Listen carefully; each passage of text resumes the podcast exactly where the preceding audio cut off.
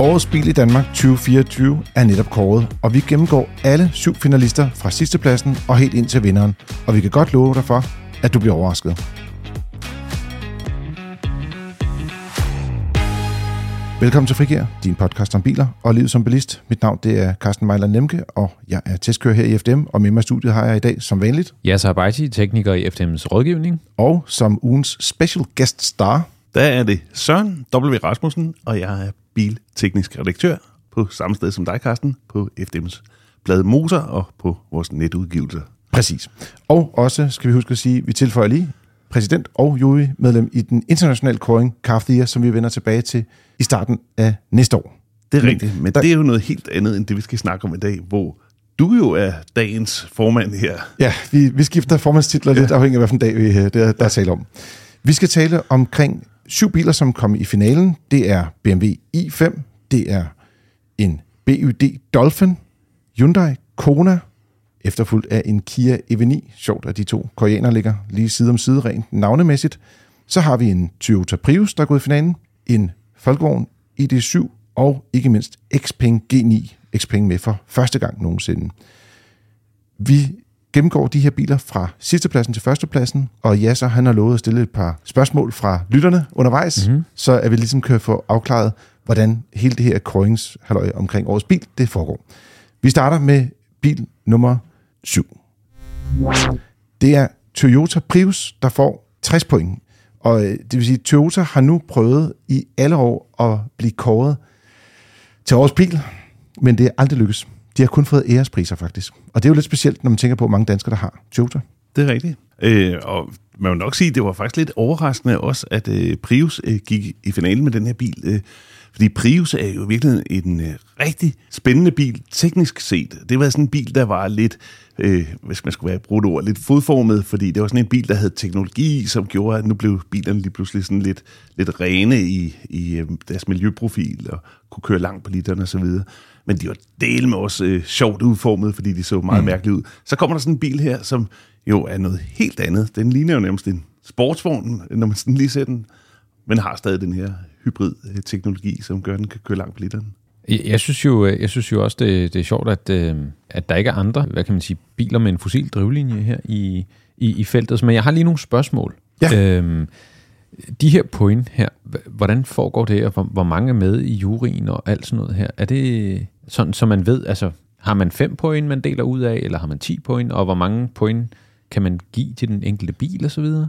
Altså, øh, skal man sige, til at starte med, så øh, altså, vi taler kun om finalerunden her, hvor der er syv biler tilbage. Mm. Der er 20 jurymedlemmer, og hver af dem har i alt 30 point, de kan dele ud. Okay. Det vil sige, samlet set er der 600 point øh, i spil i den her ja. kåring. Okay. Øh, og det vil sige, Søren har haft 30 point, han er med i juryen. Jeg har fået 30 point, der er ikke noget med, hvis man er juryformand, man får dobbelt point. Det mm. kan vi måske snakke om på vores årsmøde på et tidspunkt. Men øh, om ikke andet, øh, så øh, skal vi fordele dem, og man må højst give 10 point man må øh, nøjes med at give point til seks biler. Det er en lidt speciel regel, fordi det kan godt være, at der er otte biler i finalen. Øh, så, så bliver det nødvendigt.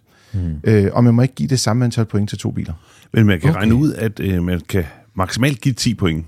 Okay. Og der er 20 jurymedlemmer. Det vil sige, at en enkelt bil kan maksimalt få 200 point. Okay.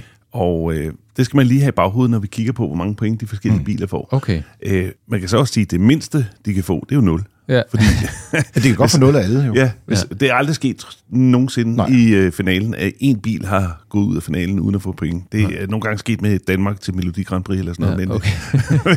men det er ikke sket i en års bilkåring. Okay.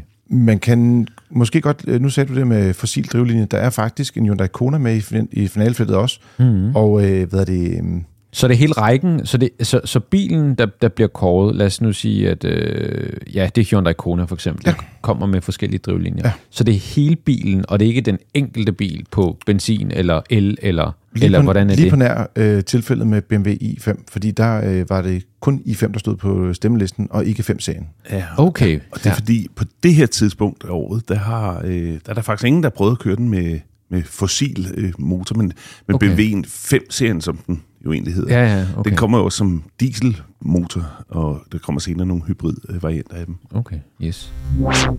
Yes, det bringer os direkte videre til plads nummer 6, som netop er Hyundai Kona. Så jeg tænkte, den kunne vi lige så godt øh, gå i krig med. Øh, jeg havde den sådan rimelig højt op på min liste, men øh, Søren, jeg ved, at du har den længere nede på din liste.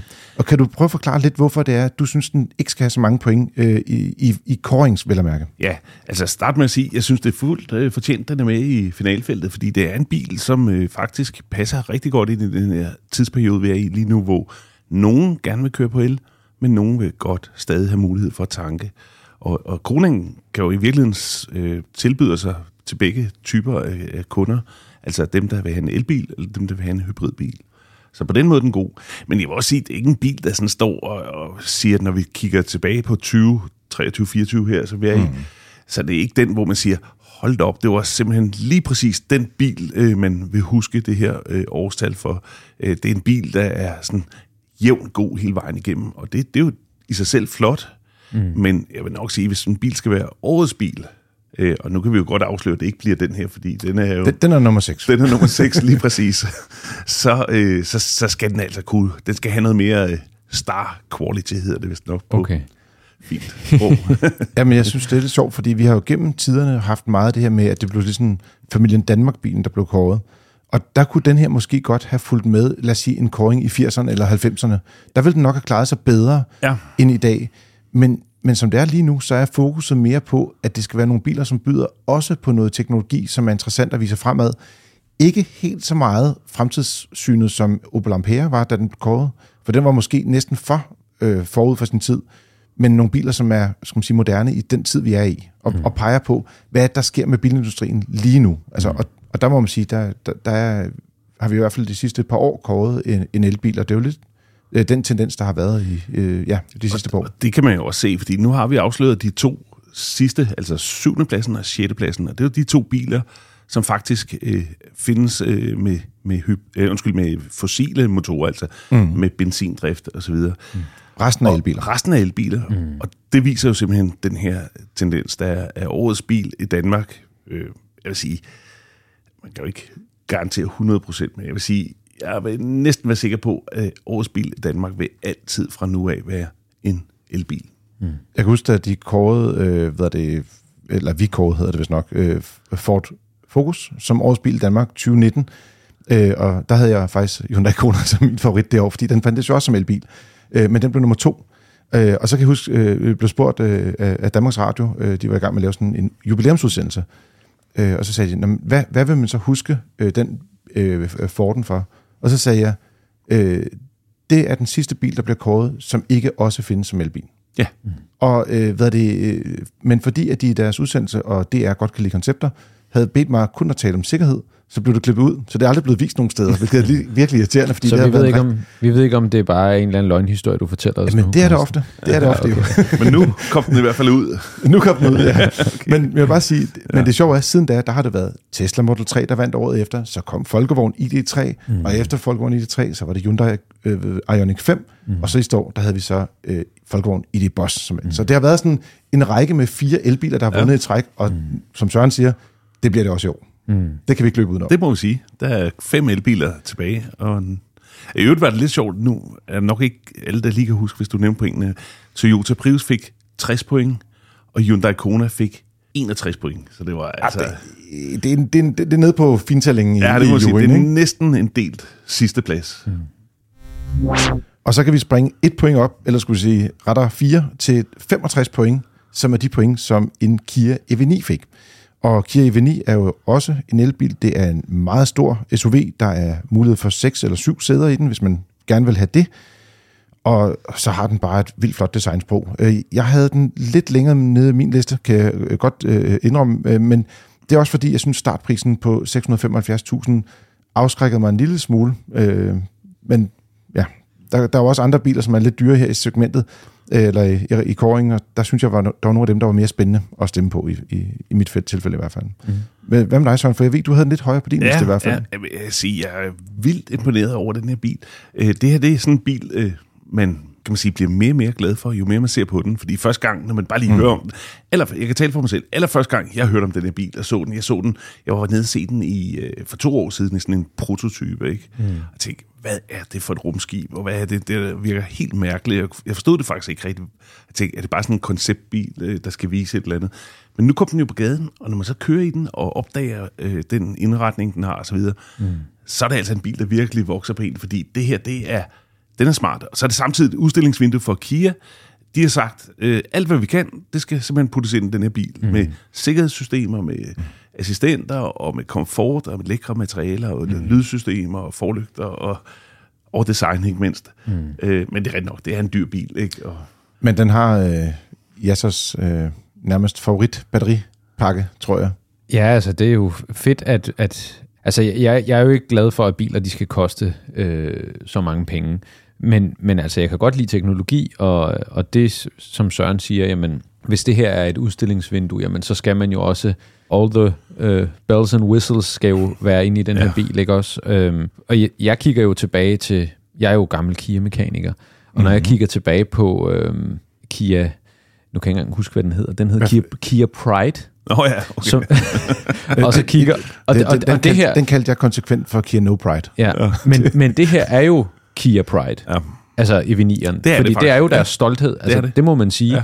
Øhm, og, og jeg tror faktisk, at, at når vi er deroppe i de her priser, så tror jeg måske, at vi en dag også får åbnet døren op for, for sådan noget som Genesis på et eller andet ja. tidspunkt. Fordi hvis man kan sælge mm. en Kia til 600-700.000, ja. så tror jeg altså også, at Genesis har, har mulighed for at komme til Danmark måske. Ja, på jeg synes faktisk, den der Genesis-udgave af det der er Hyundai Ioniq 5 og Kia EV6, 6, det er en mega fed bil. Ja, den kunne jeg godt tænke mig at se her på, øh, skal man sige, på vores breddegrad i hvert fald. Mm, mm. Men øh, ja, hva, måske. Hvad, hvad, hvad, hvad tænker du sådan, hvad, hvad er det mest sådan imponerende, hvis vi nu skal, t- altså nu taler vi om, om bilen skal kunne det ene ja. og det andet. Altså hvad er det, hvad er det mest imponerende over den her bil? Og det er jo i virkeligheden bagsæden. Det er jo en bil, der skal opleves ikke bag rattet, men fra række 2 eller række 3. Mm. Okay. Øh, I den udgave med kun seks sæder, der sidder der to sæder foran, to sæder midt og to sæder bag. Mm. Jeg prøvede lige sådan, kan jeg sidde på alle seks sæder? Ja. Det kan jeg. Og, og, og, ja, ja. du er en stor fyr. ja, er præcis.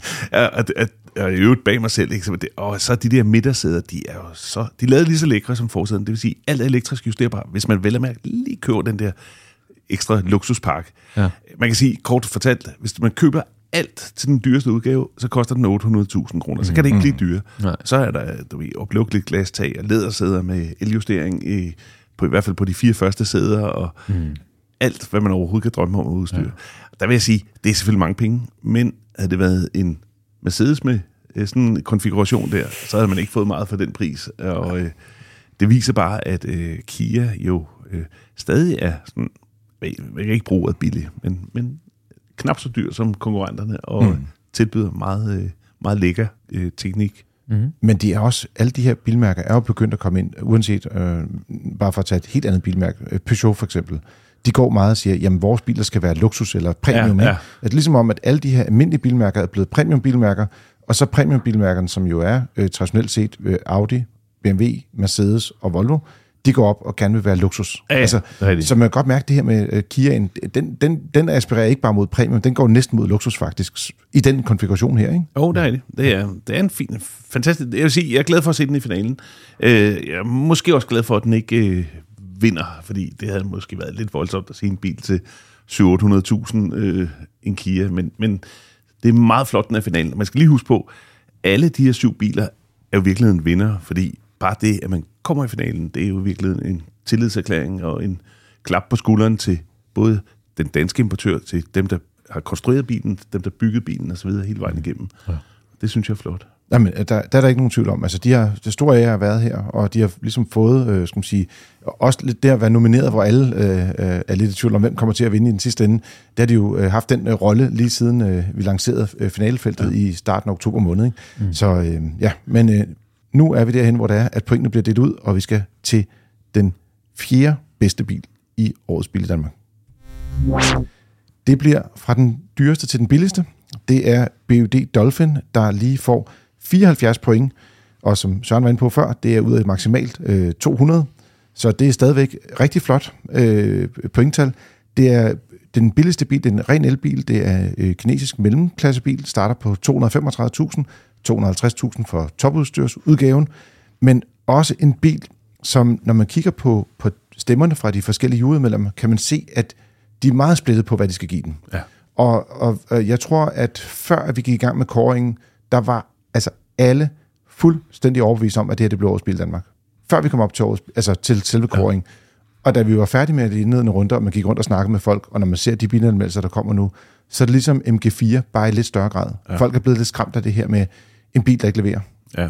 Og, altså, og Søren, vi havde den jo også til stortest, og troede, at vi skulle give seks stjerner, så måtte ja. vi give fire. Ja. Altså, det er jo en bil, som har en fantastisk egenskab. Det er, det er en elbil til priser fra 235.000. Og det er i sig selv jo unikt, fordi vi, det er sjældent, vi ser i hvert fald så veludstyret og, og trods alt brugbar bil mm. øh, til den pris. Så alt tegner godt, og alt lignede jo simpelthen en sikker vej til førstepladsen. Mm. Mm. Men man må også sige, at kineserne, og BYD kan vi lige starte med at sige, det står for Build Your Dreams. Det er et kinesisk bilmærke, relativt nyt i Danmark. Øh, og det er jo biler, der bygges i Kina, og hvis man skal sige lige noget rigtig positivt om bilen, så sige, den er godt nok bygget flot. Det synes jeg hele vejen igennem. Så ser man en bil, der er samlet ordentligt og lækre materialer. Men når vi så begynder at kratte lidt i overfladen og kigge på, hvordan er menuerne bygget op, hvordan er softwaren i bilen, hvordan betjener man den så mm. så kan man bare se, der er altså et lille stykke vej nu, før øh, de kinesiske bilmærker når det samme niveau, som de europæiske bilmærker har. Den, den har simpelthen ikke lige så gode assistentsystemer, den er ikke lige så nem at betjene, som, som det vi er vant til. Og det betyder, at den samlede oplevelse desværre ikke bliver lige så god, som, som øh, man, man egentlig troede til at starte med. Men er, det, er der også taget hensyn, nu, nu vil jeg stille et kritisk spørgsmål, ja. er der også taget hensyn til, at at den her koster en fjerdedel af en EV9'er, for eksempel. Du, kom, du stiller faktisk et godt spørgsmål, fordi ja. man siger, øh, det er et af de første spørgsmål, man får, når, når folk de, øh, vil høre noget omkring årets bil. Så siger mm. de, hvad stemmer I egentlig efter? Og der var på et tidspunkt en øh, pressechef øh, fra øh, Mercedes for en del år tilbage, som sagde, kan I ikke lave et pointsystem, så jeg kan forstå det? Og så siger, det kan du ikke. Hvordan skulle du kunne lave et pointsystem, som skal gælde hen over, øh, lad os sige, 8-12 øh, øh, bilklasser og, og prisklasser? Vi skal prøve at finde, som jeg ser det i hvert fald, og jeg tror, vi kan tage vores tolkning af det, Søren, og se, ja. hvor, hvor inde vi kan ende der.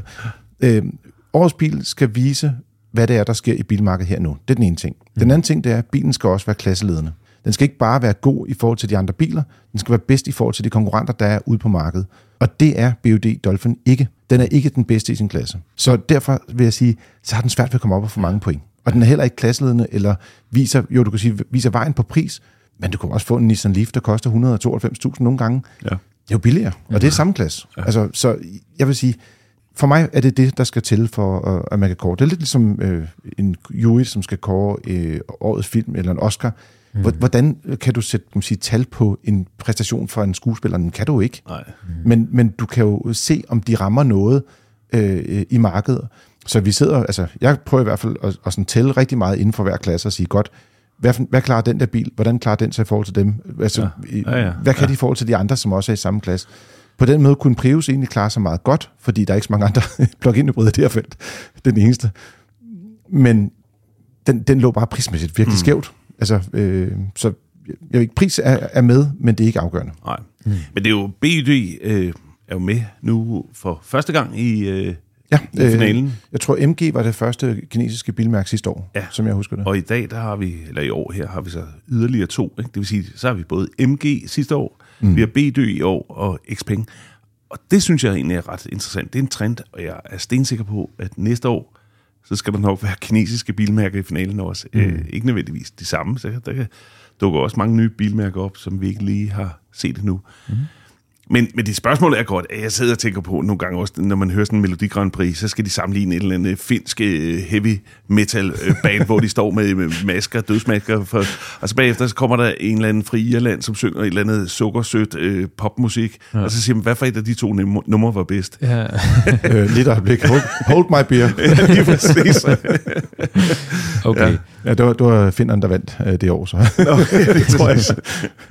Men Søren, hvad, hvad, hvad bruger du egentlig sådan, øh, som rettesnor, når du stemmer? Jamen, øh, jeg tænker meget på, øh, bilen skal have en historie, som forklarer, hvor er vi nået til i 20... Nu tænker, det hedder 2024, men det er jo reelt 2023 her, vi er ude at køre bilerne, men, ja. men lad os bare sige modelår 2024. Hmm.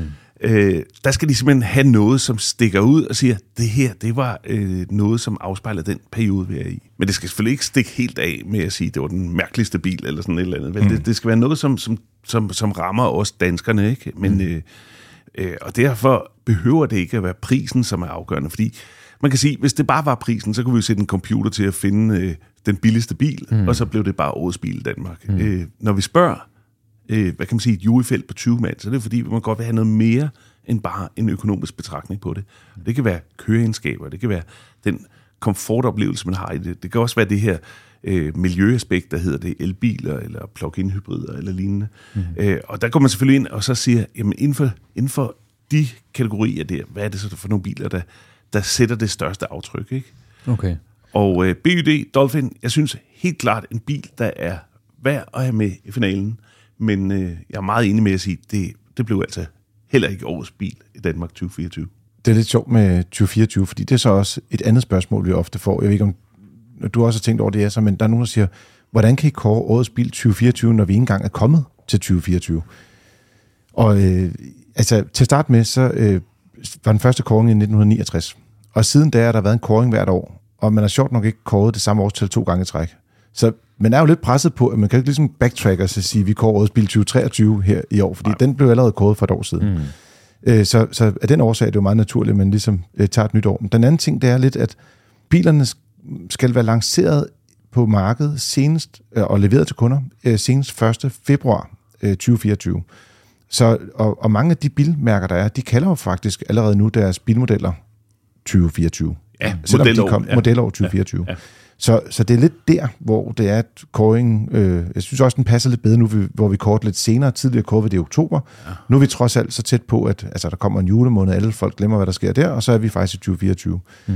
Og så synes jeg, den passer godt. Så har de et helt år til ligesom at gå ud og reklameres med at sige, nu har de vundet den her pris, og, og så har de det år at gøre godt med den. Det er heller ikke sjovt at være årets bil 2023 i august 2024, vel?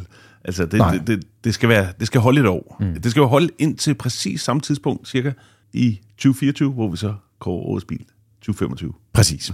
Men der er jo flere biler i feltet, og nu kommer vi ind til top 3. Tredjepladsen går til den anden kinesiske bil. Det er Xpeng G9. Det er en stor SUV. Vi starter til 480.000 kroner for den billigste variant. Øh, på mange punkter en, øh, en meget imponerende bil, men også en øh, bil, hvor det er, at øh, især assistentsystemerne, de halter noget efter øh, i forhold til, hvad vi er vant til fra andre bilmærker, og ikke mindst i de to sidste bilmærker, der er med her i den her koring, har markant bedre øh, assistenssystemer. Det må man sige. Men det er lidt sjovt, hvis vi lige tager pointene først. Nu øh, begynder det jo at rykke lidt på pointene. Som vi nok kan huske, så startede vi med Toyota, der fik 60. Øh, så er det langsomt arbejdet sig op, og så er Xpeng, der nu får 95 point. Så øh, vi kan godt se, at nu begynder juryen at, at være lidt mere, øh, hvad kan man sige? Enige. Enige og glade til at give point ud. Og øh, det får Xpeng altså 95 point på. Det er jo også en bil, ja, så, som kan lade hurtigt, mm. men det har du nok hørt om. Ja, jeg har også prøvet det. Du har også prøvet det? ja, ja, ja.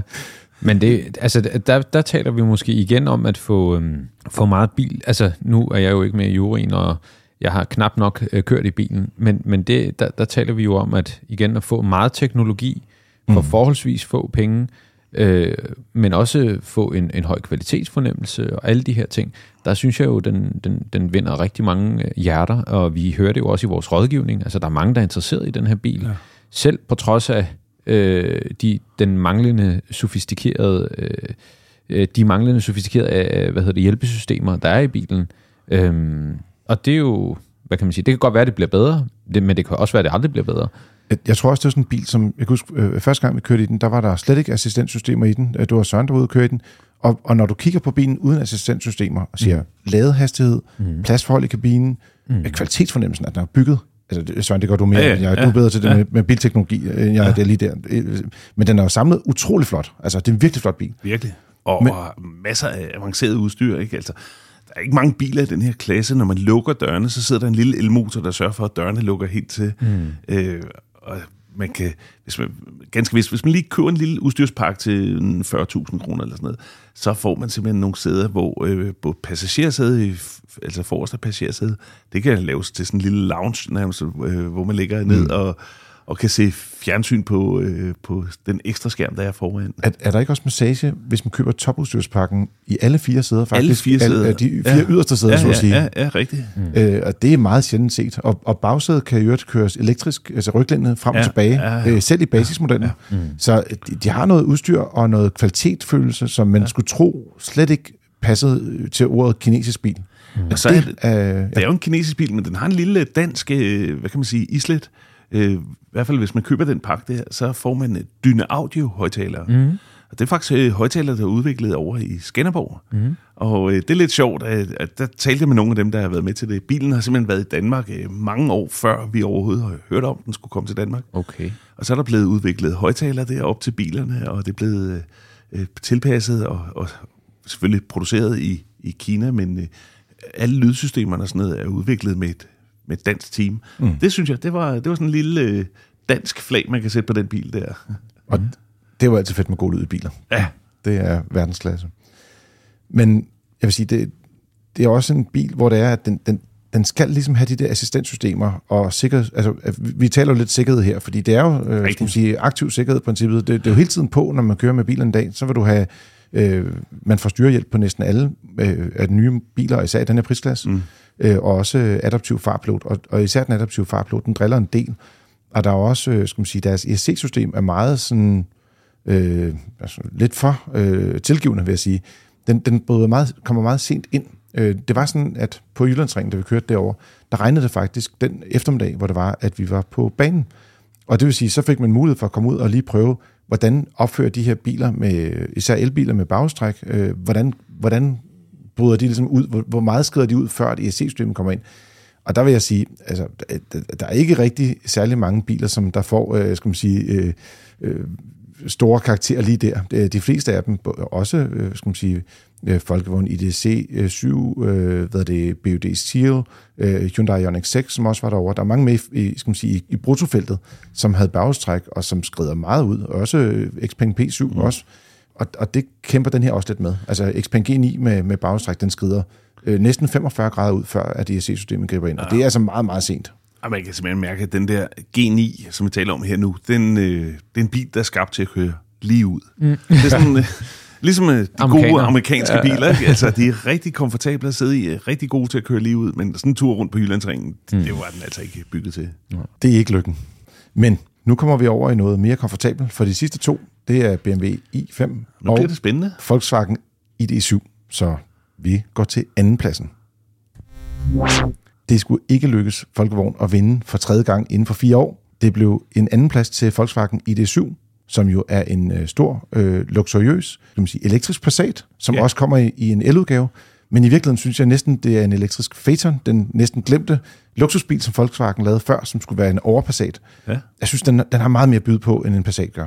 Hvad, Ja, hvad, så- hvad siger du, Søren? er meget. Altså, nu er en Passat jo stor, og øvrigt, øh, Passaten er også vokset i mellemtiden. Den, mm. den Passat, der kommer her til foråret, er også lige vokset 5 cm eller sådan noget. i- Den er blevet i mini akler. superb. Ja, lige præcis. Så øh, altså, Folkevogn laver store biler, det er der ingen tvivl om, og ID7 er en kæmpe bil. Det mærker man, når man sidder både på forsædet og bagsædet. Det er jo det en, det er ikke en sedan, øh, det er en hatchback, det vil sige, man åbner sådan hele bagklappen op øh, og får adgang til den relativt stort, øh, fint øh, bagagerum. Mm. Men det er også en dyr bil, det her. Altså, det hænger jo sammen. Når man bygger så store biler, så bliver det også dyre biler. Ikke? Og den koster, skal jeg lige huske, er det ikke en halv million i rundtal, den Ja, starter på? lige underkendt ja. en halv million, så Ja. ja. starter den på. Mm. Og, og det er sådan en, bil, som jeg tænker lidt, det koster jo også lidt, at det går herop. Men der er også en sjov ting, fordi jeg tror faktisk, at mange overvejer og siger, vi skal have stationcaren, fordi at det er vi vant til. Vi har haft en Passat stationcar før, nu skal vi have endnu en, eller skal man sige, bil af samme type. Mm. Men når de ser den der hatchback, og finder ud af, at bagagerummet under øh, det der øh, dækken, øh, bagagedækken, stort set er den samme, mm. og så du får længere rækkevidde Ja. så tror jeg faktisk, der er mange, der vil overveje at sige, godt, så kan vi lige godt spare nogle penge, og så købe basisudgaven. Ja. Mm. Der er ikke nogen grund til at gå stationcar-vejen. Den er ikke, alligevel ikke meget mere rummelig. Altså, Nej. man skal virkelig have brug for øh, hundebur eller noget lignende for at, at, at gå i den retning, kan man sige. Ja. Hvis man nu, Søren, du har kørt i den jo. Øh, Ja. Også. Øh, altså, jamen, jeg synes, det, det er... Jeg, jeg elsker det der, når man sætter sig ind i en bil, så kan man mærke en gang imellem. Det er ikke altid, men nogle gange så kan du bare mærke speeder, ret, affjedring, sæder, det hele, det passer så lækkert sammen. Ikke? Altså, det har man i den her bil, hvor altså, det er bare en kæmpe fornøjelse at køre med den. Man kan mærke det lige med det samme. Den er god til at køre lige ud. Når du går ind i en kurve, så det, jeg virkelig bliver begejstret, det er, når man drejer på rettet en lille smule, og så drejer bilen, så at sige, også en lille smule. Det, det hænger fuldkommen proportionalt mm. sammen. Det er ikke noget med, at man skal sidde sådan og korrigere lidt gennem svingen. Det er bare, den holder kurven helt præcis. Meget, meget lækkert. Og så har den altså en sjov ting, som, øh, som ID-bilerne jo er blevet kendt for, det er, at de vinder på en femøre. Mm. Den første, vi så, det var en ID3. Den kan mm. jo simpelthen vinde meget øh, lille vindradius. Øh, i det 4. og 5. kommer også med, med en lille vindradius. Og 7'eren her er lidt større, men, men stadig vinder meget mere skarpt, end man skulle tro, sådan en stor mm. bil kunne. Det er sjovt. Mm. Ja, men hvis, hvis jeg igen må være lidt kritisk, øhm, hvad gør den her til en bedre bil end eksempelvis? Altså, hvor adskiller den her sig fra en i de 4 eller 5? Jamen, jeg tror, det er rækkevidden. Altså, det, det her med, at det er lidt sjovt, hvis du sådan kigger lidt på den bil, der blev kåret sidste år, der kører på samme tekniske platform, også batteristørrelser. Det er øh, Volkswagen Boss. Mm. Det er jo ja, en stor firkantet bil. Mm. Den kører cirka 400 km på en opladning. Så tager du en ID5 øh, øh, eller en ID4. De kører, kører det i hvert fald lige omkring 500 km på en opladning. Og den nye her, den kører lige over 600 med samme batteristørrelse. Uh-huh. Og med det store batteri kører den 700. Ja. Mm. Så, så det er for dem, der skal ud og køre rigtig langt. Okay. I mellemtiden er der jo sket det, at der er kommet den samme motor, der også ligger i det 7 øh, i det 4 i det 5 Så de har fået øh, hvad er det, 30, 40, 50 km længere rækkevidde, afhængig af variant. Men så de nærmer sig lidt.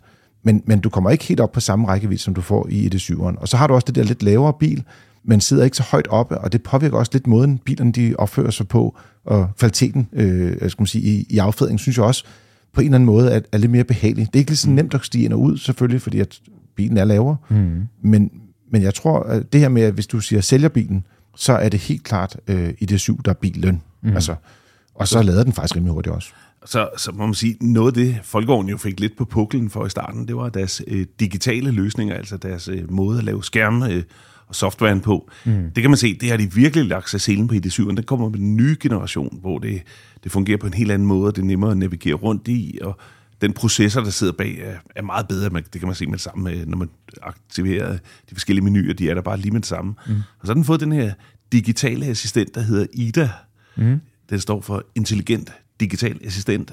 Den forstår dansk, og man kan snakke til den og sådan noget. Det, det synes jeg faktisk, det er, der kan man se, der er kommet et stort skridt videre i den her digitalisering af, af bilerne. Vi ved jo alle sammen, at de bedste, øh, i hvert fald hidtil, det har været Tesla. De har jo vist vejen for, hvordan en bil skal være digital, når vi snakker om, hvordan den kommunikerer med, med telefonen og med internettet og mellem mas- maskinen, havde jeg sagt, mellem skærmen og føreren øh, der har Tesla været, været suveræn. Ikke? Men nu kommer der altså nogle biler her, som øh, ikke bare laver en kopi af Tesla, men laver noget, som fungerer øh, jeg har sagt lige så godt, og, men måske på en mere europæisk måde. Mm. Og så kan man også sige, at øh, hvis vi tæller assistentsystemer, øh, nu har vi ikke kørt så langt igen nu i det syvende, at vi kan sige det præcis, men den har jo samme teknologi, som der også findes i Bossen, og der også findes i det 4 de har de her travel assist-systemer, som er nogle af de bedste styresystemer, der kører med pulsfølger i rettet, og ja. som bare, altså, det fungerer bare. Mm. Adaptiv farpilot fungerer bare, styrehjælpen fungerer bare. Og det vil sige, det er jo de ting, som, altså, hvis det ikke fungerer, så bliver man jo vanvittig, når man ligger og mm. kører mange kilometer på motorvej. Og det gør det her. Mm. Og det er jo også derfor, du får både lang rækkevidde, du får god komfort, du får masser af plads i bilen. Jeg vil anbefale, at man vælger den med adaptiv undervogn. Det fungerer ja. altid bedst i de her platforme. Ja, ja.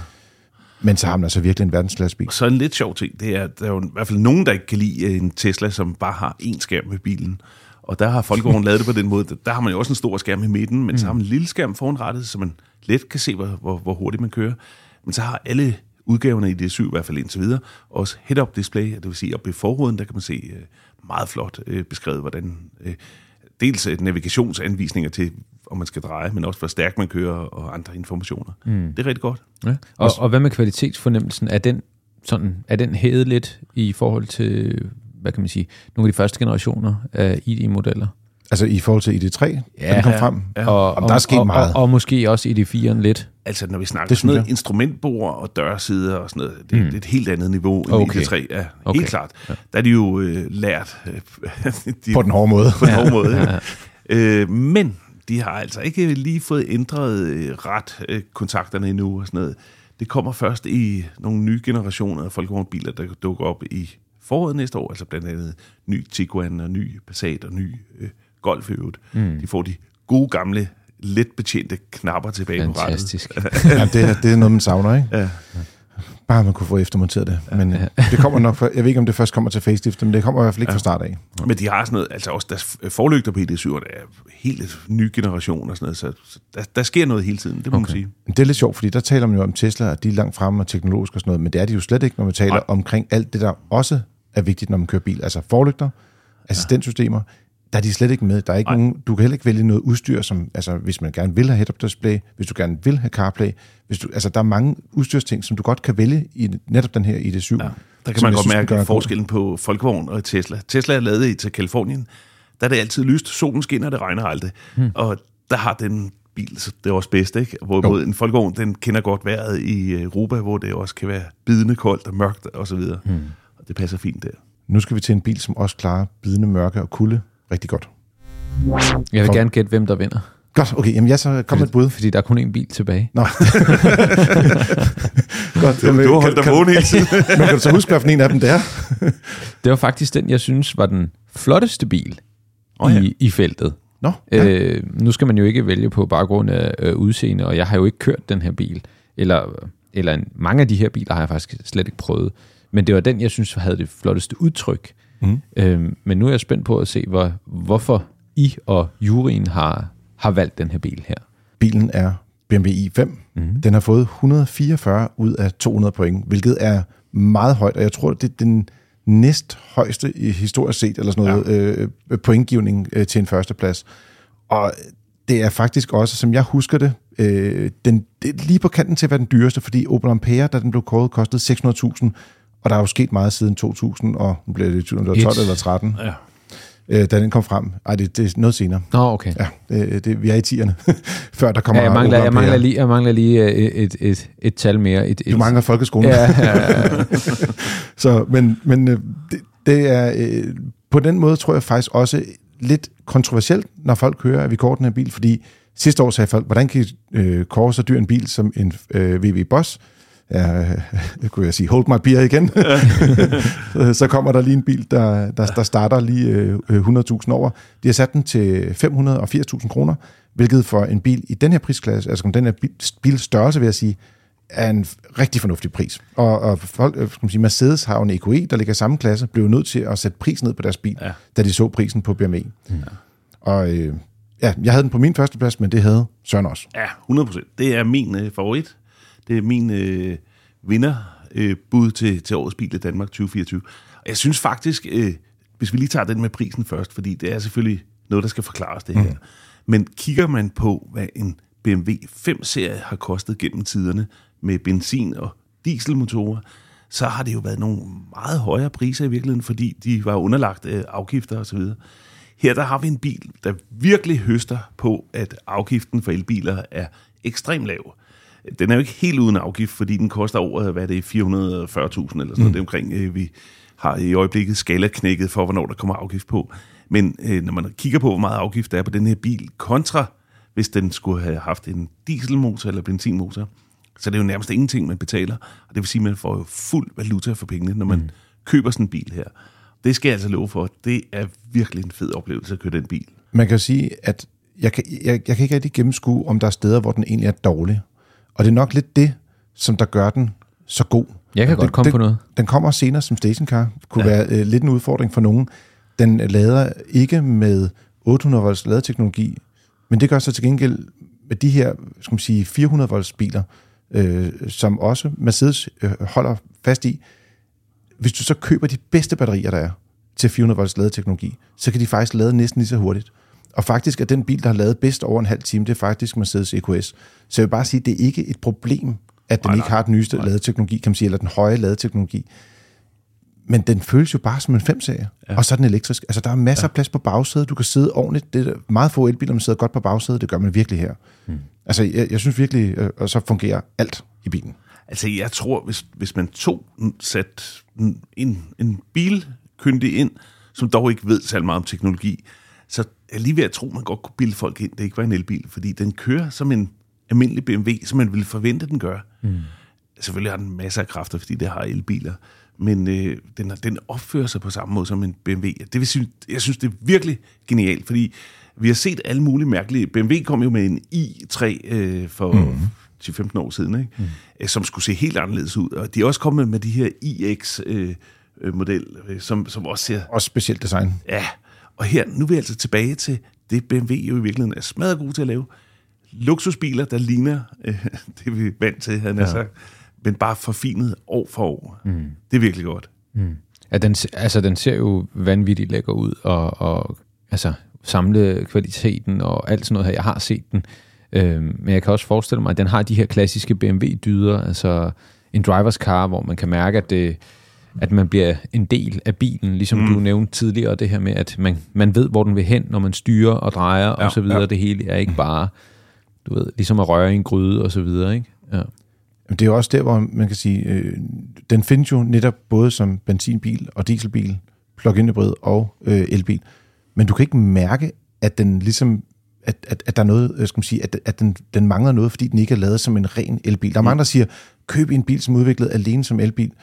Men hvis det er sådan her, man gør det, så betyder det faktisk ikke noget. Der, der, jeg kan ikke se nogen øh, rigtige problemer med det, eller drawbacks. Det er Nej. måske lidt med på bagsædet, men ja, lige præcis. Midter, ikke? Midterpladsen på bagsædet, den er, den er jo ikke, som man ser i rigtige elbiler, altså rigtige dem, der er lavet som elbiler fra starten, mm. hvor, hvor gulvet er helt plant foran bagsædet. Mm. Her er der en kardantunnel, fordi det skal der jo være til en... Øh, til en øh, dieseludgave af den. Men, men til gengæld, i almindelige elbiler, der er udviklet som elbiler fra starten, der sidder du dårligt på bagsædet. Correct. Og det gør du faktisk ikke her. Nej, og, og så, på, yder, synes, på yderpladserne. På yderpladsen. Og jeg vil ja. også sige, men det ser vi jo også med for eksempel Hyundai Kona, som vi har talt om tidligere.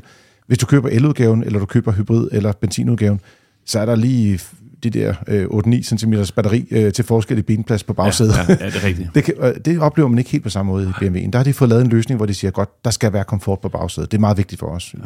Nu snakkede vi jo førerassistenter, for eksempel på, på Xpeng, som, og på Dolphin også, som, hvor vi kunne sige, kineserne er ikke, tydeligvis ikke verdensmester på det område. Mm. Så jeg lige vil sige, det er BMW. Det er så pokkers lækkert, det her. Det er du galt, hvor det bare virker godt. Mm. Det er altså... Men man kan næsten ikke finde et tidspunkt, hvor man siger, hov, nu gjorde den noget forkert, eller sådan noget. Det, det, er, det er en ægte hjælp til føreren. Altså ikke sådan noget, man sidder og bliver irriteret over. Man mm. føler bare sig i, i godt hjulpet hele tiden. Mm. Det, det er altså fedt. Ja.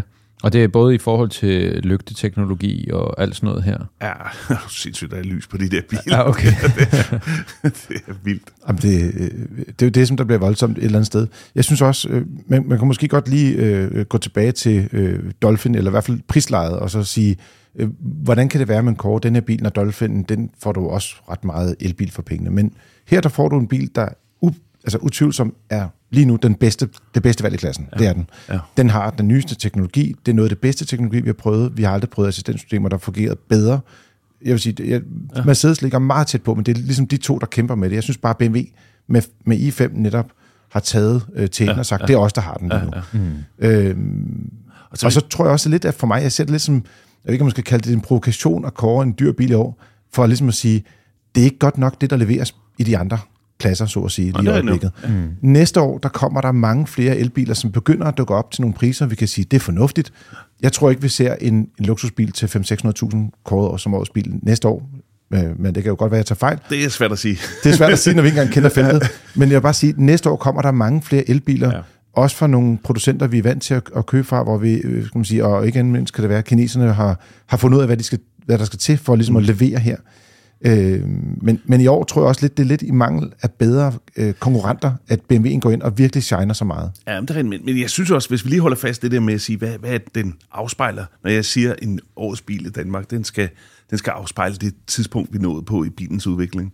Så synes jeg faktisk, lige præcis i år, der har vi der, hvor vi siger, nu er elbilerne blevet almindelige, de er blevet fuldkommen adopteret til det danske øh, øh hvad kan man sige, miljø.